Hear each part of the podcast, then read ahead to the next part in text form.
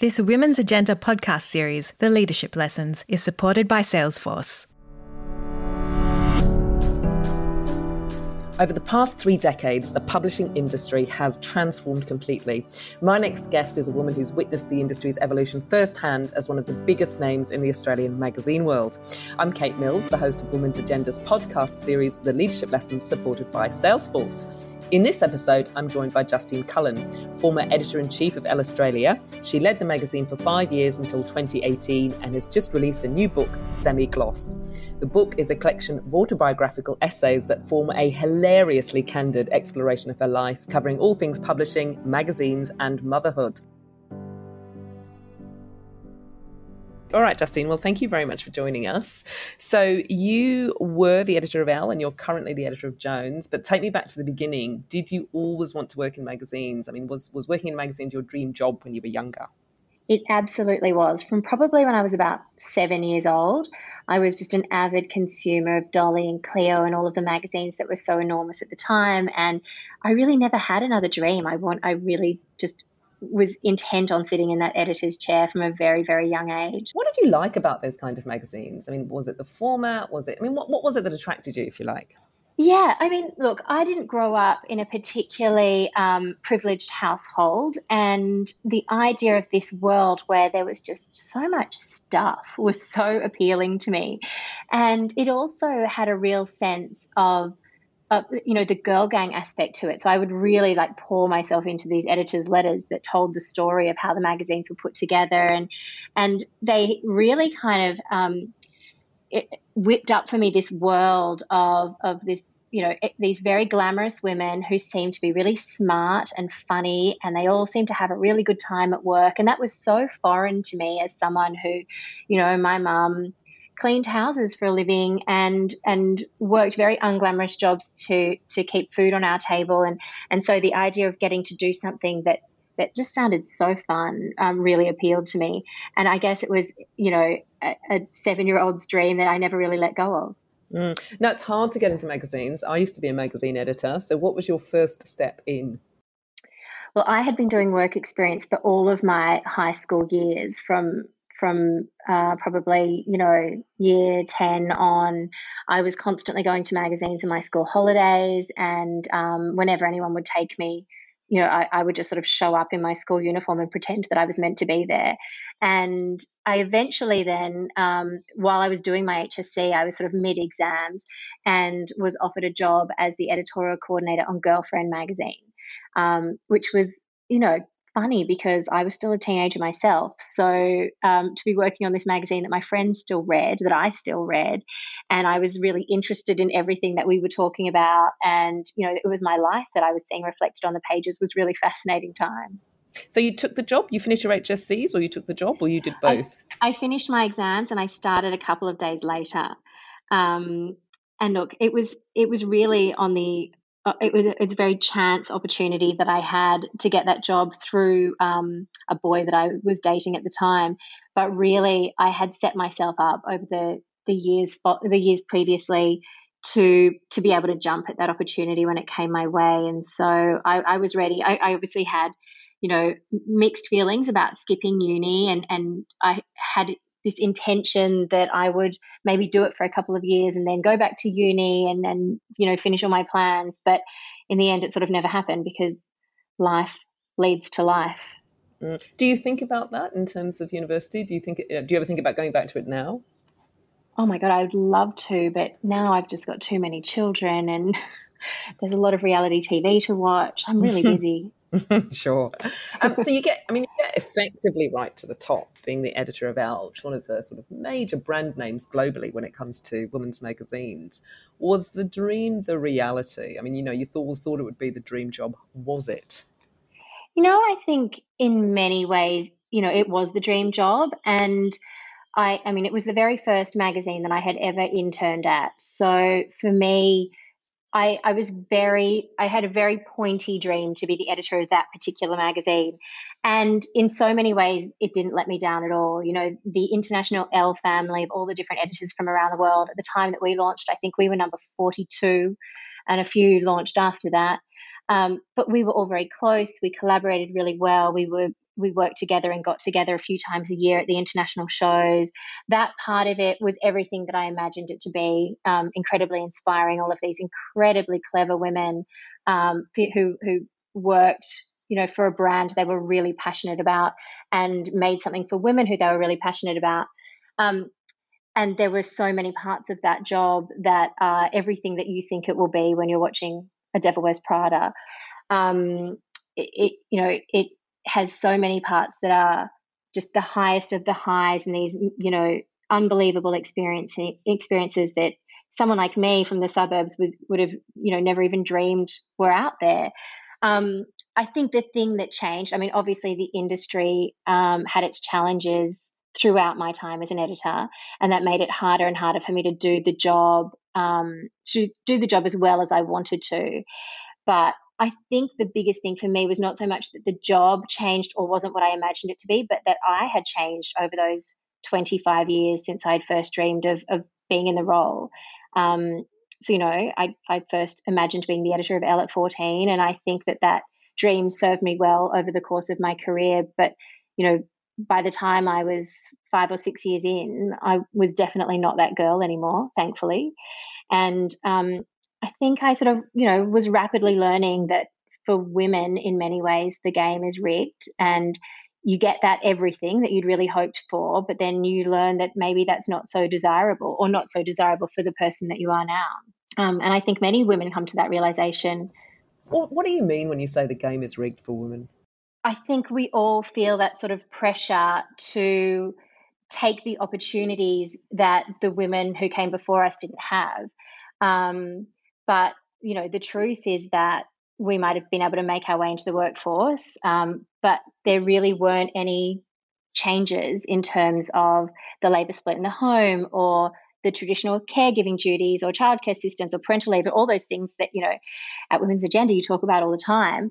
It makes it very difficult for women to be able to work as hard as you need to at that level um, outside of the home. Um, and I think that it can make it, it, it it's almost a it's a it's a game that in many ways it's really hard for women to win. And for me, that was I, I, sort of had to recalibrate what my idea of success was at that point and think, does this work for me now? Can I be this editor flying all around the world all the time and working as hard as I need to to be able to create something that I can be really proud of? And can I have my family and can they be happy and you know, whole food fed and all of those things that you want your children to be. Um, can I manage all of that together? And I think we're only now realizing probably that it's not possible always mm. for everyone. You, are making me think. So I've got two children, and I worked as a magazine editor. And when you're talking about them being whole food fed, you're making me think of this time after I had I had my first baby and then second baby, and then I remember being in a supermarket and there was a mum and she was buying pre-made baby food. And I was mm. like, oh, that's your second or third child, isn't it? You know, the first child you feed really well, second child, yeah, third child, you're like, yeah, sure, whatever. I know. well, you know, I've got four now, and I can honestly say that the phrase, you know, raised by wolves is very appropriate for my fourth child because he is being raised by our little wolf pack in here. Um, I definitely don't have the energy to put into the parenting of him that I did with my first child, you know, where it's all flashcards and you know, trying to speak to them in a language you don't even speak yourself because you think that might be good for them and playing classical music. And and with him, I'm just like, you go, you be you, whatever whatever happens. You've got four boys, is that right? I do, yeah. Yeah. Okay. What's it like raising four boys? Um, well, I don't know anything else, so I've, I've got nothing to compare it to, unfortunately. But I will say that I have really wonderful boys, and particularly, um, I've got two teenage boys, and and then an eight year old and a two year old. The teenagers are just a dream. You know, raising teenagers is nothing like what I imagined. And perhaps that's because they're not girls, because I think if I had a girl, I would have some very bad karma coming my way. Um, but, you know, they're still really, I think this generation, you know, that generation of young people and teenagers, they're so incredibly evolved and open minded. And I'm learning from them every day. Beyond just like TikTok. I'm actually, you know, learning how to be a better human in the world because of them. Yeah, I asked you that actually. A friend of mine, she's got four boys, and I asked her what it was like, and she said, "Kate, young boys are like dogs. She just had run them every day." She goes, "We take them to the park in the morning and we run them, and then in the evening we take them to the park and we run them again." She goes, "That's the only way you can deal with the boys." I've got girls, so I just found that really funny. Um, let, let's talk a little bit about you. You were at Elle for five years, is that correct? Yes. Yes. Okay. And I, I, was in my research, I was reading some of the stuff you'd written about that. And I read this particular phrase where you said, I thought I would be one of the editors that would die there. So, talk to me about the end of that role. What happened? What decisions? What were you thinking about? Because I think I just think it's intriguing because it was a job you always wanted. It res- and it's a story that resonates very much with me as well. You know, and then at some point you have to decide to leave that dream job. So, what was happening at that mm. period? Well, I think it, you know it it had been I'd been mulling over the idea of leaving, or or maybe sort of um, coming to terms with the realization that maybe I wasn't going to be wheeled in there as an 80 year old. You know, I had these dreams of Helen Gurley Brown, who was the you know the founding editor of US Cosmopolitan, and she kept an office in the Hearst building. I think until she died, where she would sort of, you know, come in and, and potter around and, and I always imagined that I would keep a foot in with Elle at some point. I was so attached to that magazine and and my identity was so caught up with it. And, um, you know, it had been taking I'd sort of been thinking about it for a couple of years and thinking maybe this doesn't work for me as, as much as I always thought that it would. Um, but it took me kind of, a, you know, a relatively long time to get to the point of deciding that that I would leave. And really that was about, you know, being offered another really interesting job and new opportunities opening up and and and trying to trying needing to decide at that point whether Elle was heading in the direction that I wanted to be heading myself. Um, and the answer to that was no. And so I um, I took that leap, and I, I, it was really interesting. I think it was much easier for me to make the decision, even though it took a long time. It was easier for me to make the decision to, to go than um, for me to survive in my post Elle magazine life. I really um, I really had a form of, you know, I describe it in the book as a form of PTSD it was a sort of publishing PTSD, but also, you know, I, I really um, had an identity crisis of a sorts um, where I didn't really know who I was without that dream anymore. I didn't know how to just introduce myself without attaching myself to this title that I'd always had and what that represented to people as an international magazine. You know, it was something that people can instantly recognize. It's not a job that needs to be explained in any way. And I didn't think that I would be as attached to that as I was but I did I did really struggle with it for a long time. Mm. Yeah, look, I really hear you. I just want to go back. Um, you, you know, you were talking there about the issues, challenges of being a working mum. Do, do you think things have changed over your time period? Do you think that if, you know what I mean, if you came into the workforce now, would it be a different experience or the same experience? I think post pandemic, it is a different experience, um, or I hope so. I think we're starting to see that workplaces you know, are really evolving. And um, it's almost like, you know, we had all these theories and ideas of how you could make a better workplace for women and how we could adapt a very sort of um, a male centric view of what success and hard work looked like and what we valued. Um, but we never really followed through, and nothing ever really kind of, you know, spurred us into making those decisions as a culture. And I think the the pandemic has has probably done that for us. And you know, companies did realize how much you could get done remotely and um, how valuable flexible working hours could be. And I think that that is, you know, I, I think that that can only be a good thing um, for women. I think it's it, it's just so it's so interesting how how we've known this for a very long time, but we just haven't known how to follow through. Um, and then the pandemic is not, you know, I mean, women have been more affected by the by the pandemic and job losses, you know, more affected economically than men. Um, but the solution's not necessarily been been made for us, but hopefully we'll benefit from it. Mm, yeah, it'll be interesting to see. I mean, it, it'd be interesting to see if you take away the issue of flexibility. Let's assume we move into a more flexible workforce. If that's the sole deciding deciding factor, you know, in terms of how women perform in careers, or whether there's other kind of invisible blocks. You know what I mean? You move away one visible block, do you discover others? Um, so, look, tell me, tell me about your new role. You're currently at Jones, which is uh, published by Medium Rare, and essentially it's the David Jones magazine. I'm doing a shortcut, but you tell me a little bit about it. Yeah, well, I mean, um, Jones is the is the fashion magazine, the sort of consumer like magazine um, part of what we do there. But actually, I, you know, I am the head of content for fashion, prestige, and lifestyle at, at Medium Rare. And we have other clients as well. We make um, magazines for Priceline and we create content for other brands.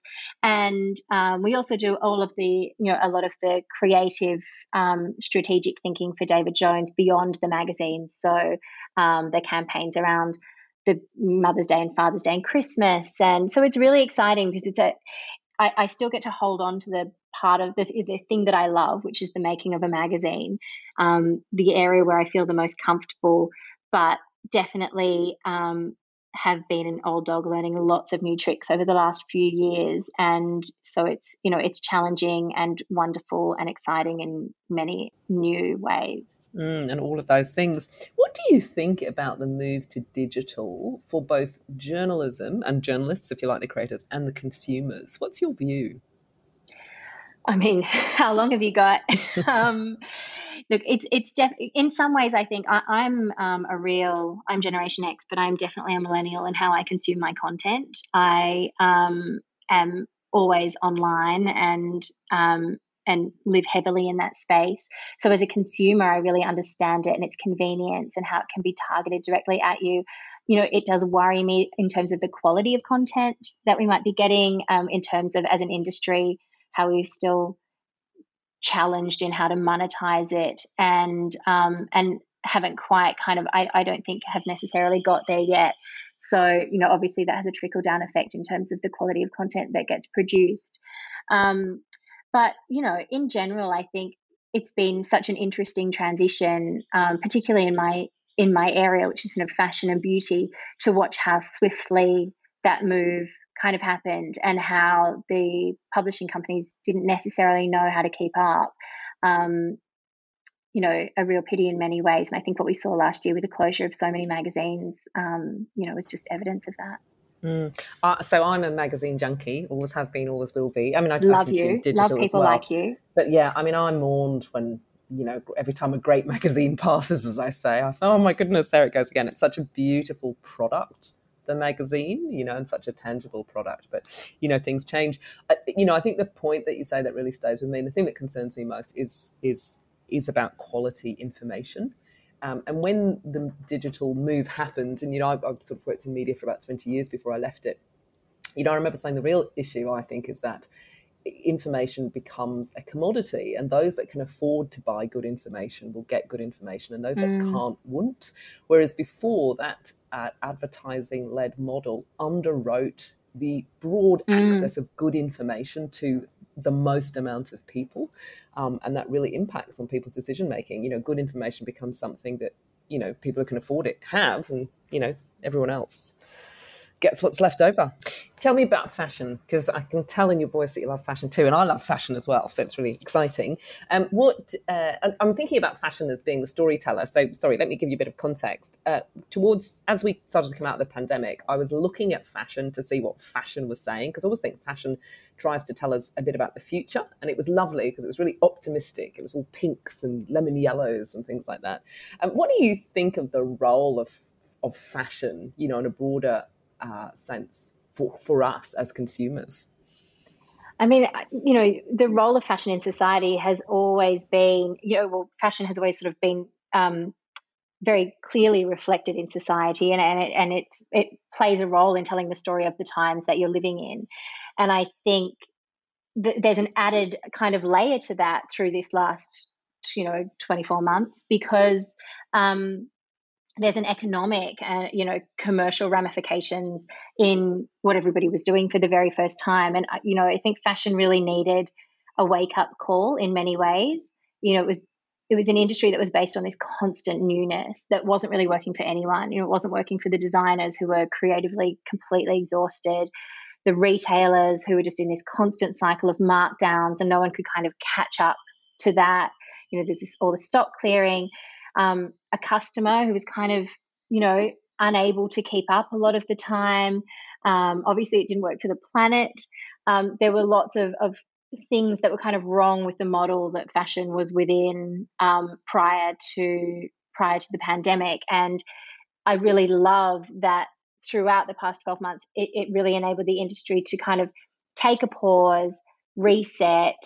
Um, you know, a lot of designers, for example, a lot of Australian designers just skipped a couple of seasons. You know, they were able to stretch out what what they might have run over the course of three months over the course of a year instead, because people weren't really buying much except lots of tracksuit pants, and and it really enabled uh, the industry to kind of get to the point where they could make the decisions that were better for their business, better for the customers, and and better for you know the planet and being a more sustainable business. So I think it's been really interesting to see that play out. And then now we're in this position where I think, you know, we, are talking a lot about it being the roaring 20s and that after times like this, um, after times of, of instability, post war, etc., that you see, you know, fashion will suddenly, uh, you know, really come to life and there will be so many fun party dresses and we'll go back to high heels and you know there'll be this explosion of, fun and beauty again. Um, and and i'm just kind of watching to see does it play out that way? Or are we nervous? Are the businesses too nervous to maybe produce all that when we don't really know yet what's happening or how long it will be before everybody's out and about in a real way? And and when is when it sort of imports back to normal? And, and so many questions are coming into play. So it, has been such an interesting way to see how fashion is responding and um, and is impacted by everything that's happened in the world over this past year. And no, and that's right, and that's why I said I always look to fashion. You know, it's going to say, well, what's going to happen? What do you think is going to happen? Fashion. Um, it, there's a couple of other things I wanted to talk to you about. Um, I, I, you know, you've got four children, and again, like I said, I was reading a little bit about you before this interview, and I said uh, I, you were you were you were questioned how do you deal with the morning rush, and you said, oh, the way I cope with the morning rush is not to be there for it, which I thought sounded fabulous. Do you think mothers take on too much? Yeah, I mean, there's you know, there's lots of research out there that says that we are that women are working you know many more hours out of the house in the workforce, but also doing um, many more hours of, of childcare and housework than we've ever done before. And I'm really confused about where those hours have come from. Um, I I think that we have these expectations that we put on ourselves to to be everything to everyone and there's no way that that can ever be successful. There's no way that you can ever feel like you're getting it right in every facet of your life. And you know when i when i have to talk about how i get through my day or you know what what my life hacks are whatever that is i always think god i genuinely don't know. It's one foot in front of the other and i hope that someone's going to step in and help me at some point. I have a wonderful husband who probably does more of, of his share of that side of things um, and i feel very lucky for that. I've got a, a mother who was able to help raise my children at a point where I was a single mother and at a point in my career where I was having to travel a lot and take on a lot and do a lot of hours. You know, I think they're the only, it, it, it's only that village that can really um, help you feel like you're holding it all together. Mm. Uh, and and one other thing is, um, so you've got this new book out. Do you want to tell me a little bit about that?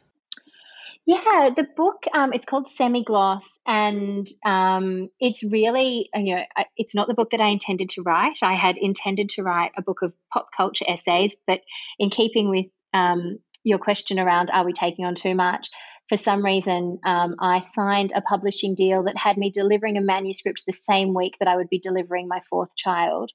And so um, I didn't write that book. I didn't actually write a book at all at that point. Um, and and the the book that I ended up writing, which is much more, I suppose, my my natural voice um, and the way that I write naturally is is really the story of of me and my experiences, and um, it's just about about growing up and growing older and having a career and trying to sort of have everything and a lot of the time getting it very very wrong. Mm. And and you mentioned that uh, again I was reading an article about you where you where you wrote after turning forty you went you realised you weren't living your truest life. Um, and I want to explore what that was like and what it resulted in. And in particular, because you just mentioned voice, you know, you wrote an article where you were saying that your true voice ended up screaming at you constantly during this period. So, what's that like when you get to a period and you think, well, actually, I'm not living the way I thought I would be? Yeah, for me, it was a mixture of things. It was realizing that I probably was spending a lot of time in a job that I wasn't particularly fulfilled with anymore. Um, and maybe wasn't giving me, it wasn't serving me in the same way that I was serving it. And also, you know, I was going through the breakdown of my marriage at the time. Um, and and I think like many women, you know, I had a really good life. I had I had a life where there was lots of laughter and fun, and I had everything that I thought I wanted. But there was this gnawing, um, this gnawing little voice inside me that was telling me that something wasn't quite right and that this is not how I should be spending my time. And, and I was really conscious of the fact that I turned 40 and that I was halfway through and you only get one of them. And I only had, you know, the next 40 to, to make it right and to, to be exactly who I wanted to be, regardless of, um, people's expectations of me or of my expectations of myself and whether or not it made people comfortable. And so, you know, in those coming couple of years, I made a lot of decisions. I, I, I left a marriage, I remarried, I had another baby, I started a new career. And, um, and I feel, I think, you know, more comfortable and more myself, and I give less shits than I ever have before. Mm, well, that's always a good place to get to. Thank you, Justine, and thank you everyone for listening. I hope you enjoyed this episode. It was produced as ever by the excellent Alison Ho. If you enjoyed the episode, then make sure you subscribe on your favourite podcast player and please leave us a rating. To hear more from us, visit womensagenda.com.au, and I'm really looking forward to hosting you at the next episode. Women's Agenda is proud to partner with Salesforce on this podcast series. As the world's leading CRM, Salesforce continues to be a different kind of Fortune 500 company, one that cares and gives back to the community, yet innovates like a startup. Equality is a core value at Salesforce, and as a business, believes that its higher purpose is to drive equality for all. For more, visit salesforce.com.